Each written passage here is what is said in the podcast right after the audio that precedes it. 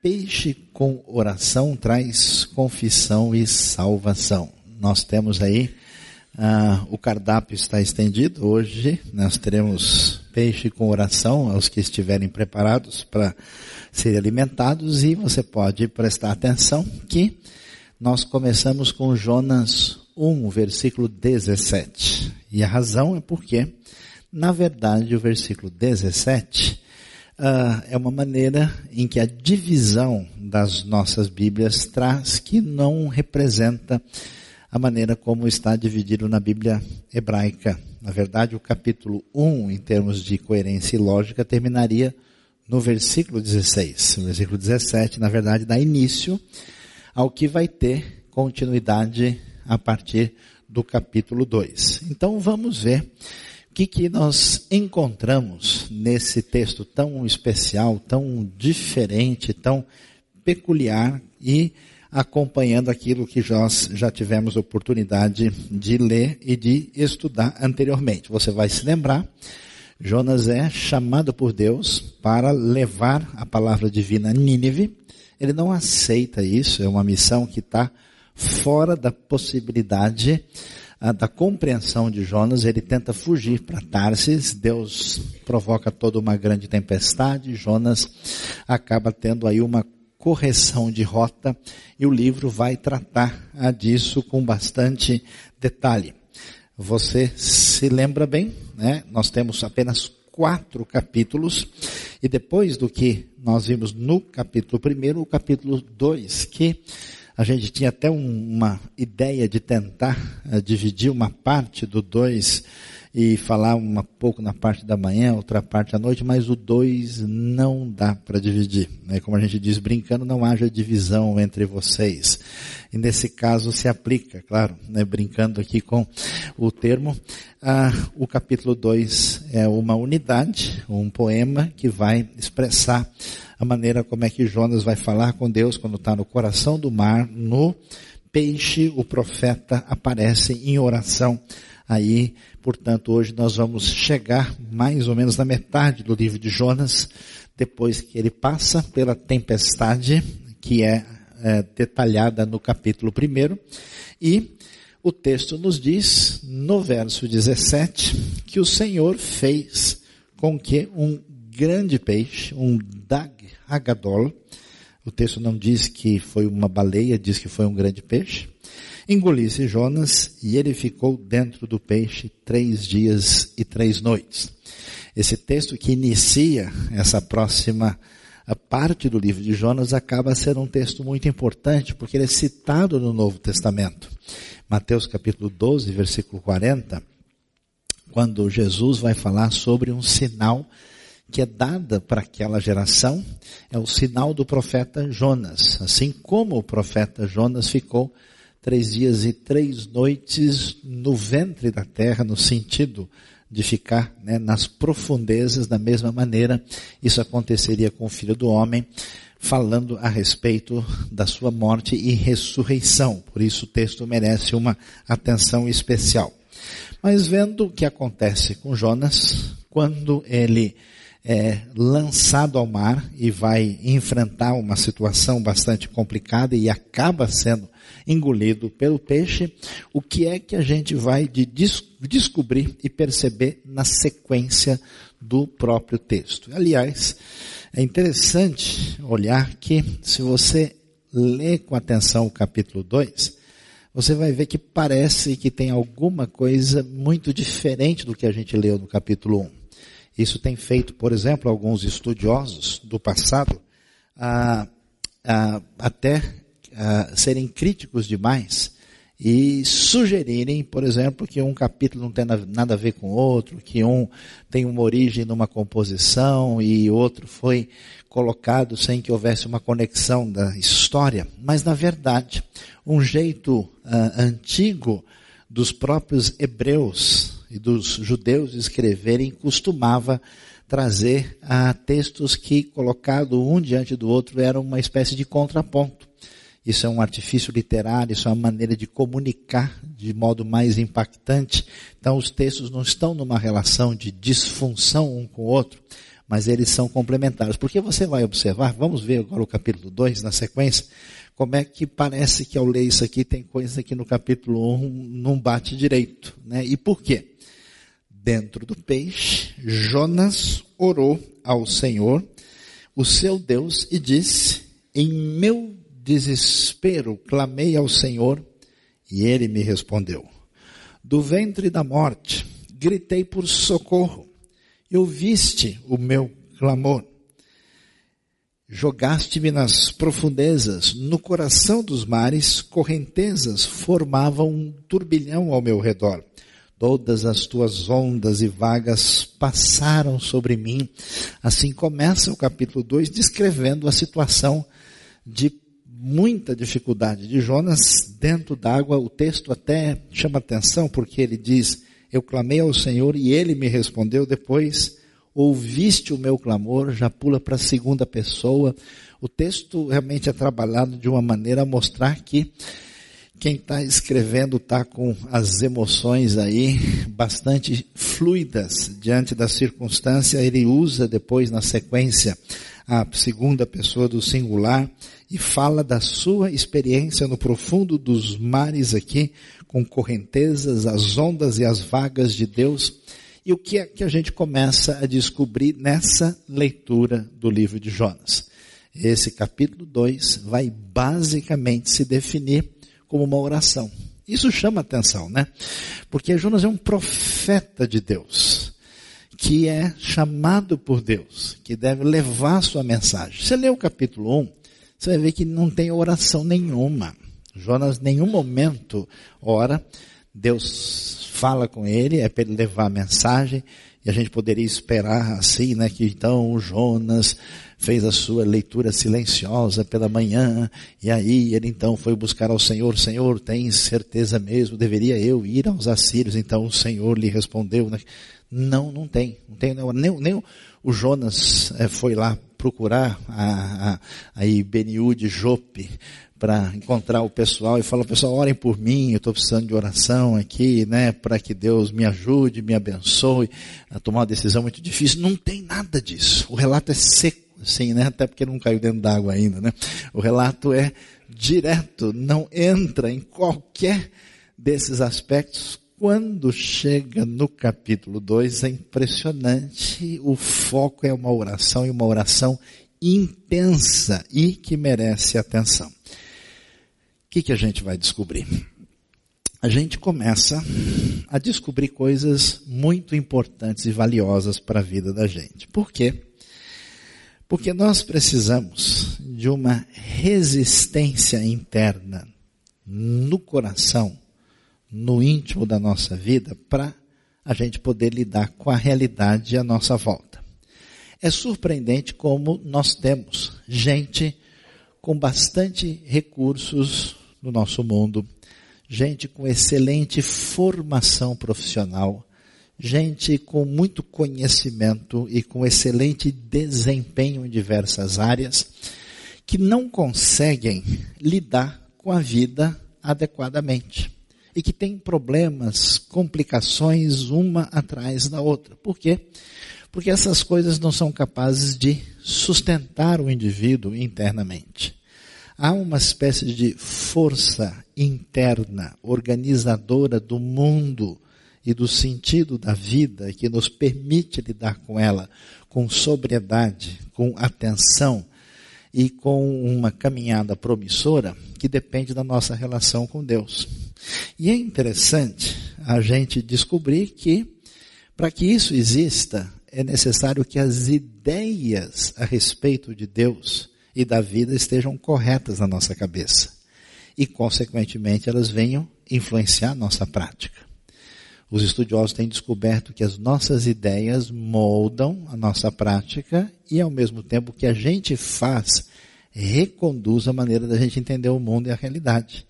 As coisas estão interligadas e quando a gente é abalado pela vida, quando a gente passa por decepção, quando a gente passa por frustração, quando várias coisas saem fora do lugar, a nossa convicção real, funcionando a respeito de Deus, ela varia bastante. É igual o computador que você compra, né? Você lê no manual, você lê, entra no sistema, diz uma coisa. A performance, né, que é analisada pelo software diz outra coisa. Então não sei como é que está a performance do seu software aí, mas grande parte da nossa experiência sugere para gente o quê?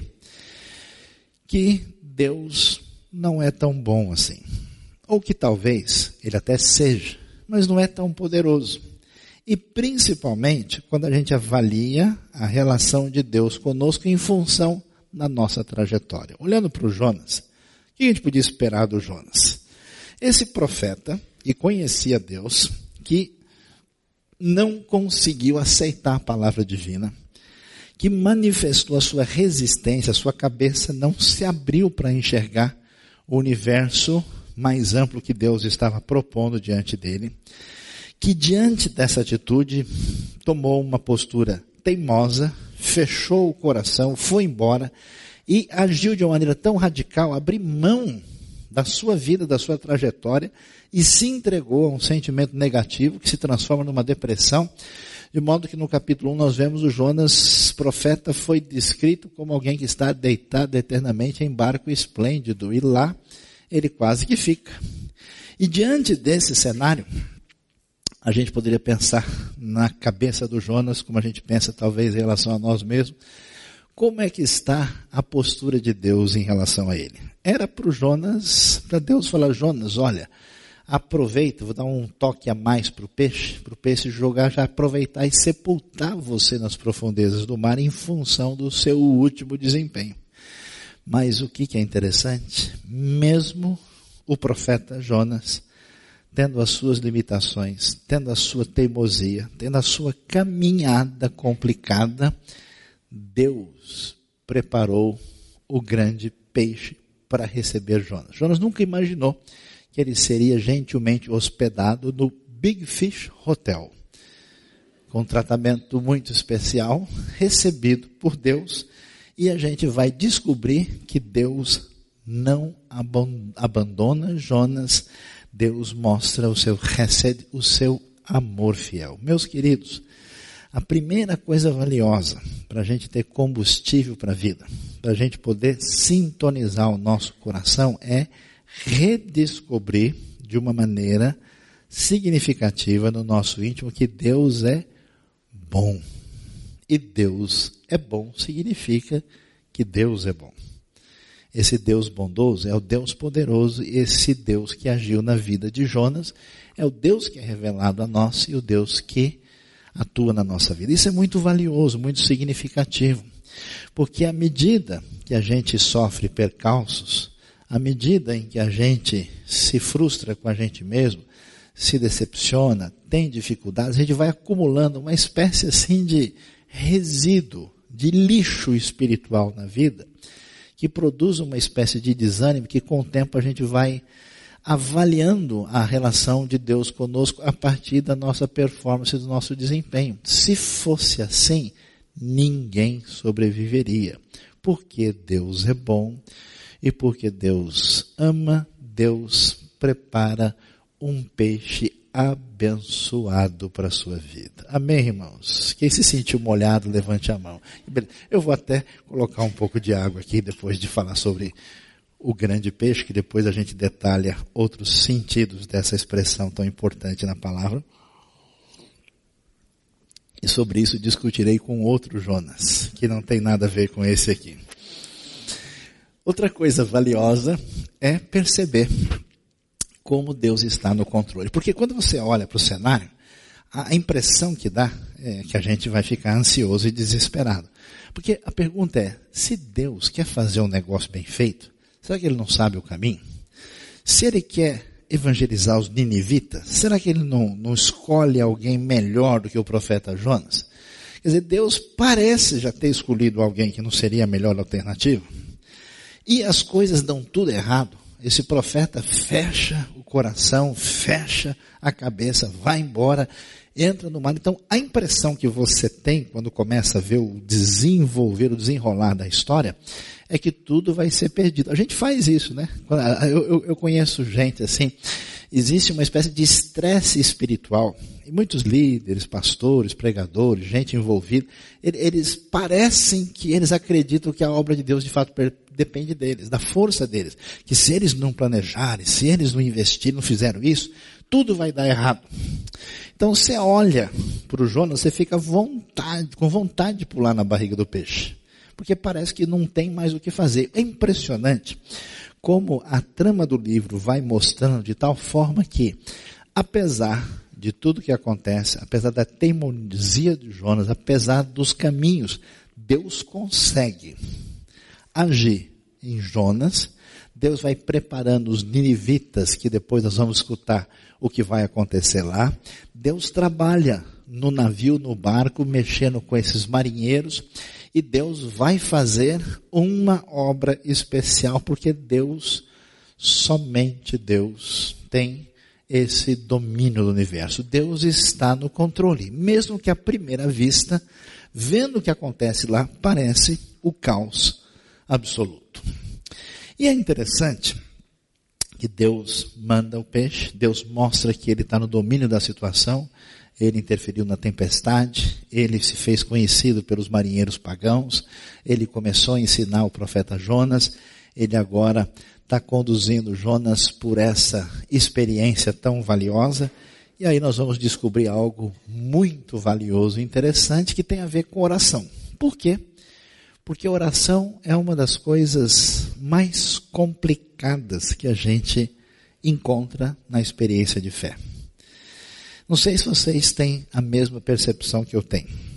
A grande maioria das pessoas, quando vai orar, parece que está fazendo um negócio estranho, difícil e complicado que elas nem entendem direito o que estão fazendo. Por isso, quase a maioria das orações se degenera em alguma coisa esquisita. Uma grande parte das orações, por exemplo, se torna mecânica e repetitiva. A pessoa já tem os chavões prontos ela começa a orar e pá, pá, repete, você quase repete junto com ela. Um no contralto, outro no soprano, dá para fazer até um dueto, que a oração é altamente previsível. Em outros casos, a oração perde o caminho quando a pessoa, se deixando levar para um misticismo muito acentuado, ao orar, perde completamente a compreensão do que está dizendo e aquilo quase se torna um mantra que não tem conexão com uma direção de bom senso. É impressionante como a oração é um grande desafio.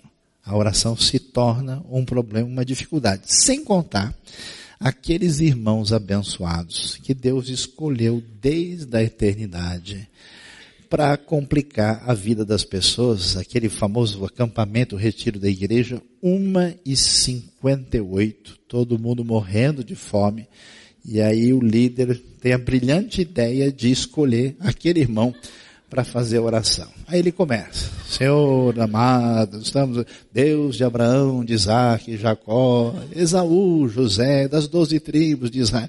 Ele desfida por toda a palavra, ele começa a orar por todos os membros da igreja, pelos que fizeram aniversário naquele mês, o que ainda farão, e Deus abençoe a Mongólia, e não se esqueça do Afeganistão, Ó oh Deus, porque o Kiribati está nas tuas mãos, as ilhas Fiji, as ilhas Salomão, e ele vai, e o pessoal, amém, amém, Senhor, abençoa, amém, né?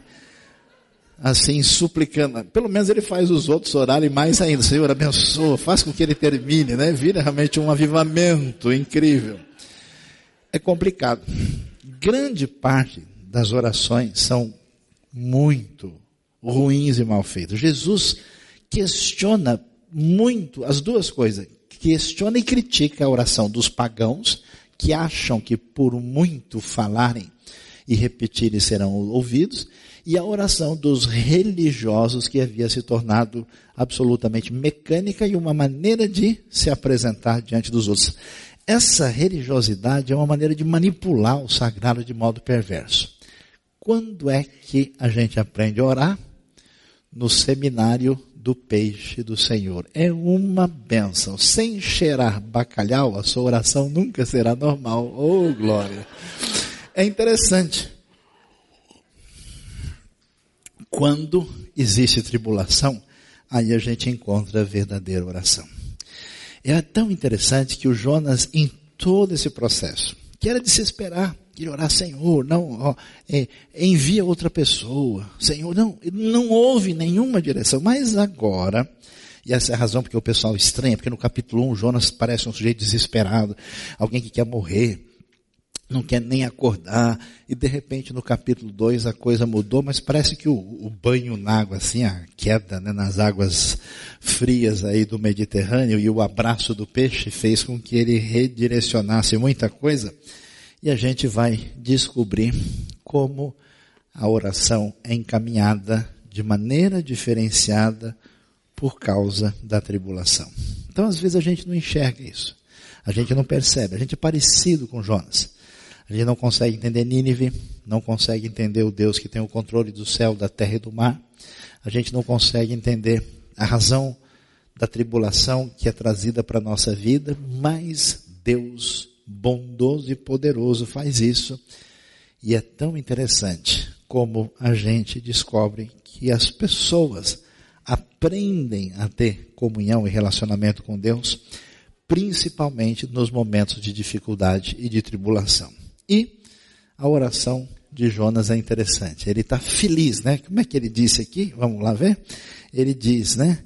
Eu clamei ao Senhor e ele me respondeu. Uau, que alívio. Eu gritei por socorro. E tu, ó Deus, ouviste o meu clamor. Ele mostra esse alívio, mostra essa gratidão dentro dessa experiência providenciada por Deus. Mas o texto prossegue e vai nos ensinar mais coisas adiante. Mas sem esquecer que a tribulação sempre torna-se o melhor lugar de oração. Eu acho interessante isso porque uh, a gente aprende algumas coisas quando a gente estuda e reflete sobre as coisas de Deus. A gente aprende quando a gente tem experiência.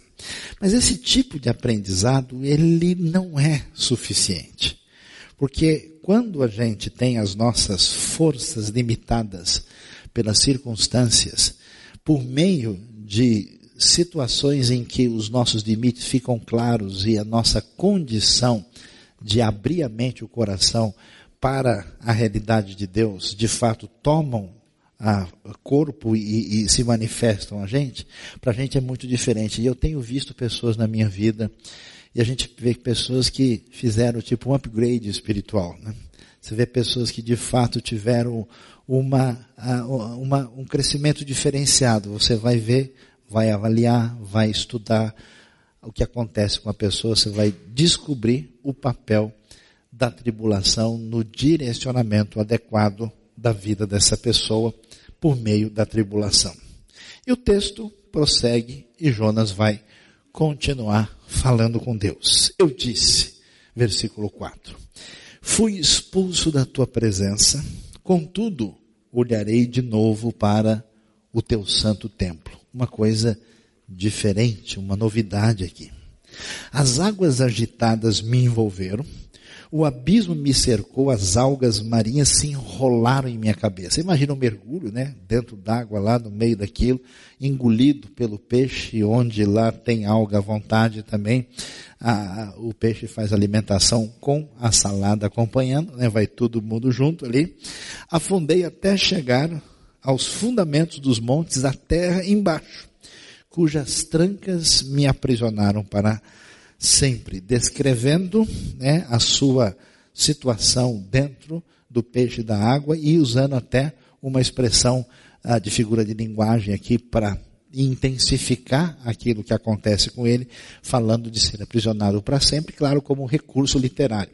E aí a gente vai descobrir as coisas importantes para aprender com Jonas. Agora nós temos aqui as confissões de Jonas. Essas não são as de Agostinho exceção do profeta que aparece aí. E que coisa interessante, Jonas começa a apresentar para nós.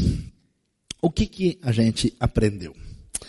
A gente aprendeu, lendo Jonas, que a visão limitada dele fazia com que ele acreditasse que se ele fugisse da terra de Israel, talvez ele pudesse estar livre da ação divina. E a narrativa do capítulo 1 deixou muito claro que esse procedimento não funcionou. Que o Deus que chamou Jonas, que se preocupa com os ninivitas, que agiu na história de Israel, esse é o Deus da terra, do céu e do mar, como nós vimos lá no capítulo 1, especialmente versículo 9, quando o próprio Jonas apresenta isso com clareza. Agora, interessante, mesmo Jonas tendo reforçado a realidade de que ele sabe que Deus está em toda parte, o que, que ele acabou de dizer? Fui excluído da tua presença. Jonas se sente absolutamente afastado de Deus. Na sua condição de distanciamento, na sua crise pessoal que está sendo tratada e trabalhada por Deus, ele não parece encontrar a Deus, mesmo sendo ele mesmo que afirma que Deus está em toda parte. Eu não sei se a gente tem percebido isso. Eu tenho ficado ah, abismado diante do fato de que tantas pessoas têm oportunidades e privilégios especiais com relação a terem diante de si verdades de Deus à sua disposição e perdem essa capacidade. Eu tive uma experiência pessoal bastante forte numa ocasião em que eu visitei a cidade de Amsterdã. E a gente que estuda a história da igreja, da teologia, sabe da grande contribuição né, de toda a história da reforma na Holanda, tudo que acontece lá. E eu vi senti muito intensamente a força do secularismo naquela cidade. Eu estava vindo por uma rua, quando eu olhei, eu já tinha visto uma ou outra igreja fechada, e vi uma igreja linda, bonita, histórica, e quando eu olhei lá em cima, eu vi uma espécie de uh, propaganda, alguma coisa. Eu falei, imagina, alguém fez alguma coisa errada, deixou uma propaganda aqui na igreja. Eu descobri que a igreja não existe mais. Aquilo é um shopping. É uma loja, várias lojas que funcionam lá dentro. Naquele dia aquilo me incomodou, eu cheguei a chorar vendo aquela situação. E eu fiquei pensando, né, quantas gerações atrás, pessoas que viveram aqui, tiveram uma experiência, uma percepção sobre Deus e a sua obra e isso ficou no passado. Quantas pessoas têm todo o testemunho de Deus à sua volta e não conseguem enxergar nada? Não conseguem ver absolutamente nada.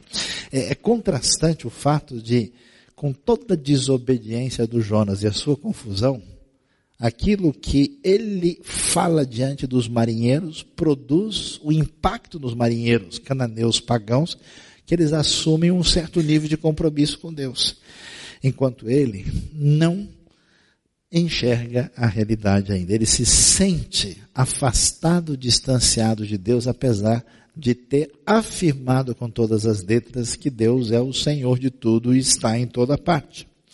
Agora, isso vai mostrar para a gente algo muito interessante.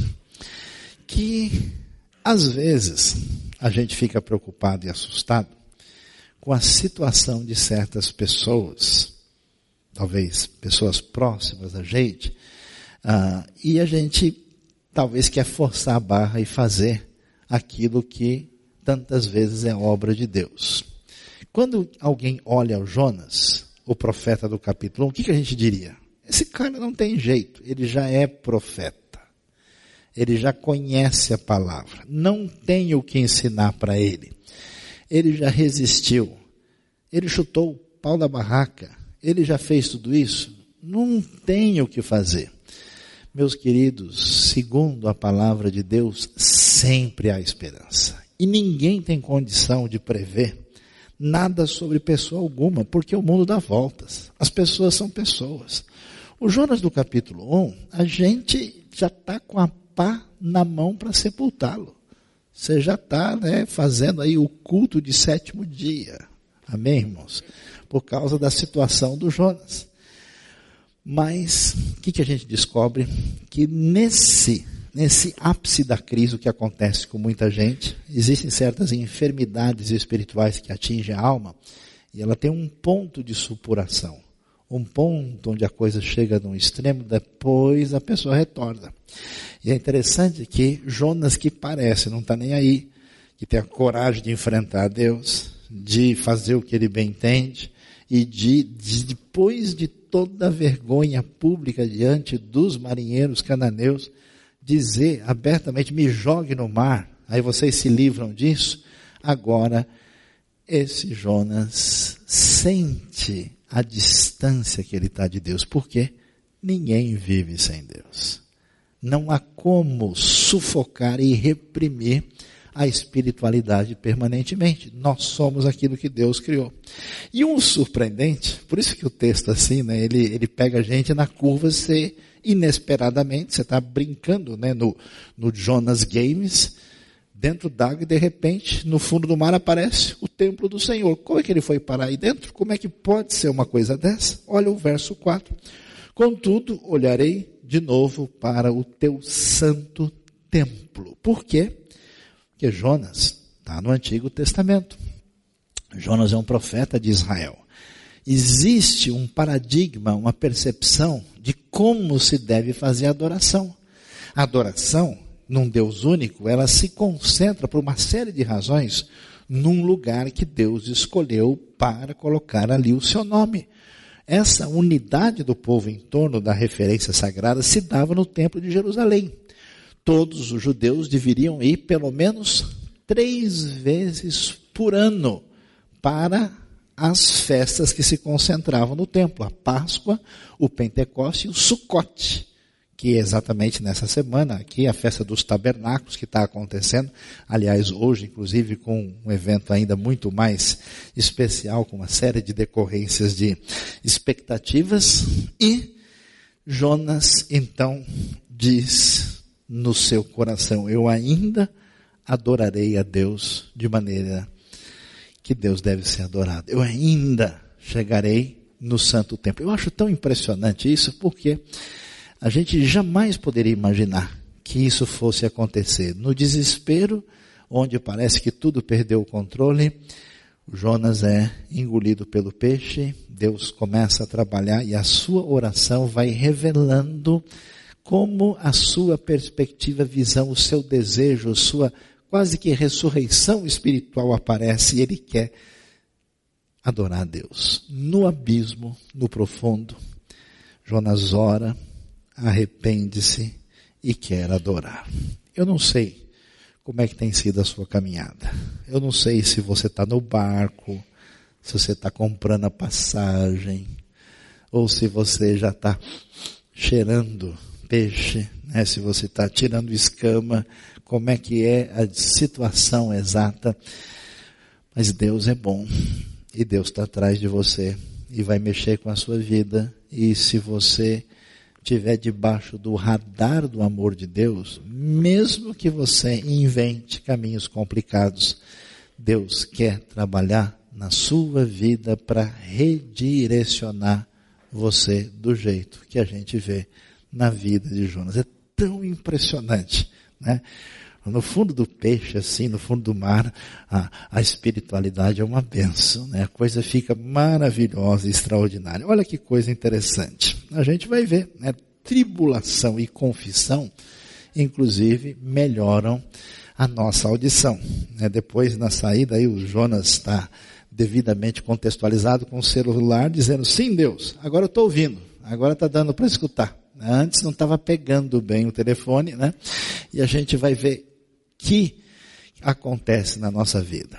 Quando alguém está espiritualmente doente, existe um congestionamento psicológico e espiritual na pessoa. Há uma letargia, uma falta de relação com qualquer coisa que envolva, que envolva a relação com Deus. Então a pessoa não consegue orar, a pessoa não consegue uh, acompanhar a realidade de Deus, ele não consegue se relacionar e não consegue ouvir o que Deus tem a dizer. Mas quando Deus tira do barco e joga no peixe, esse embalo mediterrâneo faz um bem para a saúde, Jonas começa a ir numa direção diferente e a gente vai ver que a coisa vai numa outra direção. E o texto vai prosseguir. Mas tu trouxeste a minha vida de volta da sepultura. Claro, Jonas não morreu. Essa linguagem figurada aparece várias vezes no Salmo, aparece no Salmo 30, por exemplo.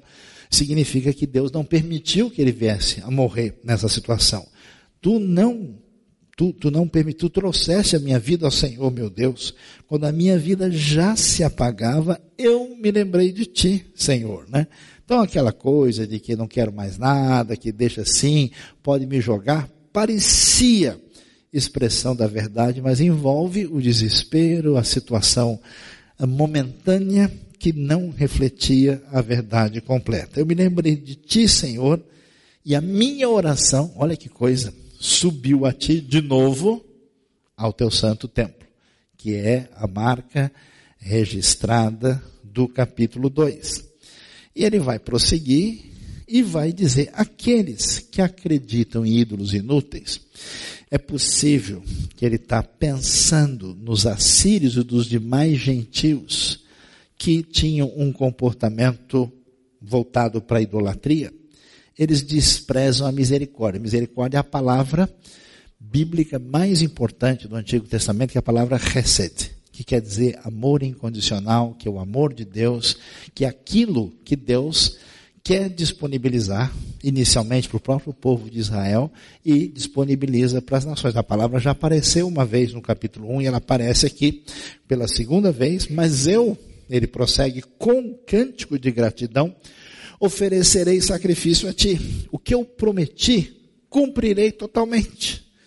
A salvação vem do Senhor. Termina a oração e o texto fecha o capítulo 2, no versículo 10, dizendo: E o Senhor deu ordens ao peixe, e ele vomitou Jonas em terra firme. Depois Deus abençoe o peixe por essa experiência tão, né, marcada por essa congestão de profeta indigesto que marcou a vida desse peixe. O que, que a gente vai perceber? Deus trabalha em Jonas de tal maneira que cresce a relação intensa dele nessa oração com Deus, aparece a gratidão por livramento, por alguém que não estava mais nem preocupado com nada, isso marca. A oração, isso é interessante, aceita no santo templo. Ele focaliza a questão do templo como o lugar onde se imagina que se deve adorar a Deus conforme aquilo que está prescrito. E é interessante, né? Talvez tantas vezes Jonas se aproximou do templo e nunca fez a oração que devia. Mas a oração que vai para o templo é feita no fundo da água. Talvez você já teve na igreja no ambiente da reunião com a sua cabeça pensando em um monte de bobagem que você não deveria. Mas às vezes no quarto do hospital a oração sai tão abençoada, né? Às vezes no, na marginal tem tanta oração abençoada, assim, carro com problema, meia-noite na marginal produz as orações mais lindas do mundo, coisa impressionante. Oração aceita. E é interessante que Jonas não fala simplesmente que ele vai orar. Não, olha, olha lá como é que o texto diz, né? Ele vai dizer, e a minha oração subiu aqui ao teu santo templo. Ele tem uma declaração de confiança. Ele tem uma convicção sobre isso. E isso chama atenção. E possivelmente, o que a gente vê aí nesses últimos versículos do 8 e 9, parece que ele está fazendo uma reflexão sobre a sua missão. Por quê? Porque Jonas tinha certeza que não existe lugar para Sírio no reino de Deus. Acabou. Não há o que fazer. Não, esse negócio não faz sentido.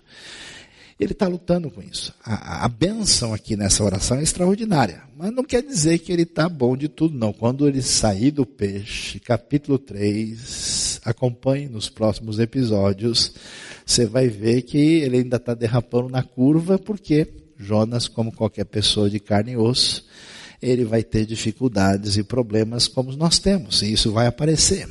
E parece que ele está refletindo sobre o assunto, porque o que é que a gente vê?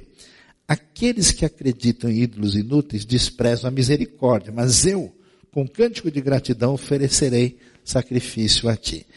É possível que ele esteja fazendo apenas uma reflexão genérica. Senhor, olha, esses pagãos que estão aí, eles não conhecem a ti, eles adoram ídolos, eles não são sensíveis à tua misericórdia, mas eu não. Eu vou ser diferente, eu vou confirmar. Mas é possível que ele esteja mais ou menos alimentando aquilo que faz parte da sua convicção, dizendo: Olha, Deus, será que vale muito a pena mesmo oferecer alguma coisa? Porque esse pessoal que adora esses ídolos inúteis, não sei se eles reagem bem ao seu amor, não.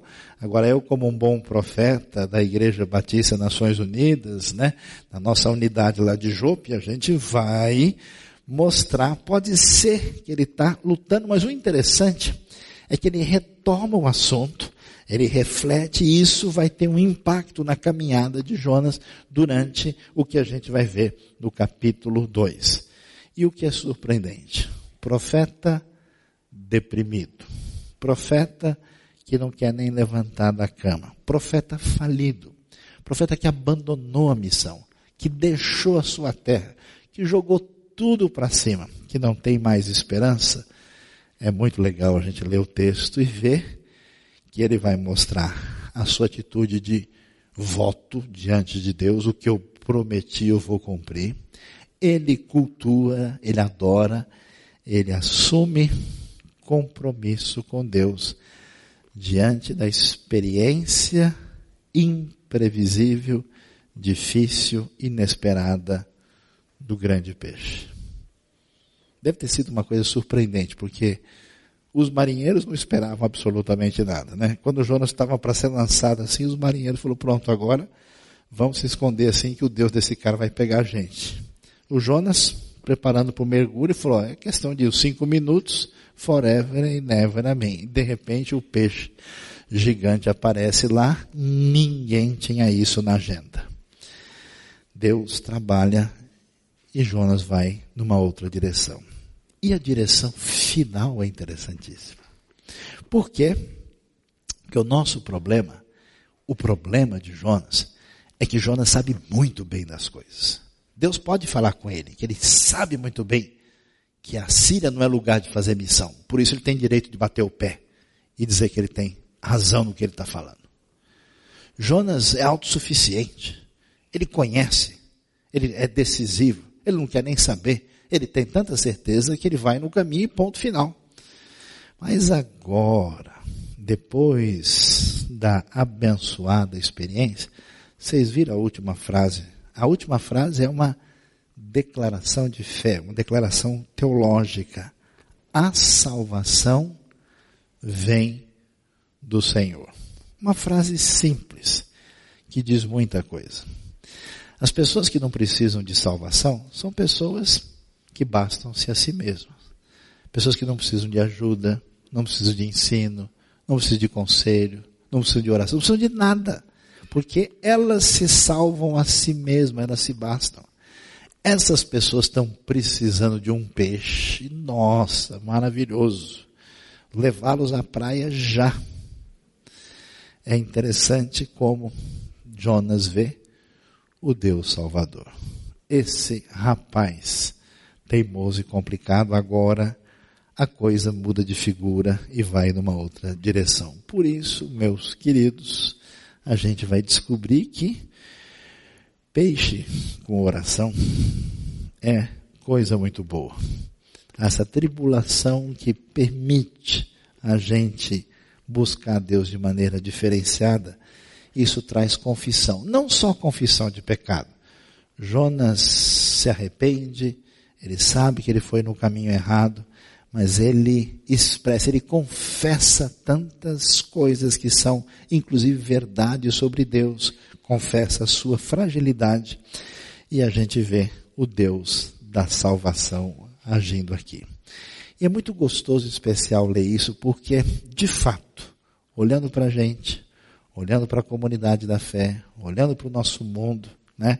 olhando para Nínive, olhando para os israelitas, olhando para o Jonas, a gente talvez fique sem expectativa de coisas grandiosas, mas quando você vê Deus no ambiente desse todo, mexer nesse emaranhado e fazer com que as coisas terminem desse jeito, sinceramente, a gente tem que sair na rua chamando o urubu de meu louro, feliz da vida, porque Deus é bom demais. Deus é poderoso, Deus é glorioso. E ele consegue, no meio dessa confusão, encaminhar a missão para Nínive, trazer ensino para Israel, abençoar os marinheiros no navio, que vão reconhecê-lo como verdadeiro e cuidar do coração de Jonas, de modo que o sujeito mais cabeça dura e desobediente é abençoado a ponto de ensinar para a gente nessa noite essa espiritualidade que vem dessa experiência de tribulação. Deus abençoe a nossa vida, Deus abençoe o nosso coração.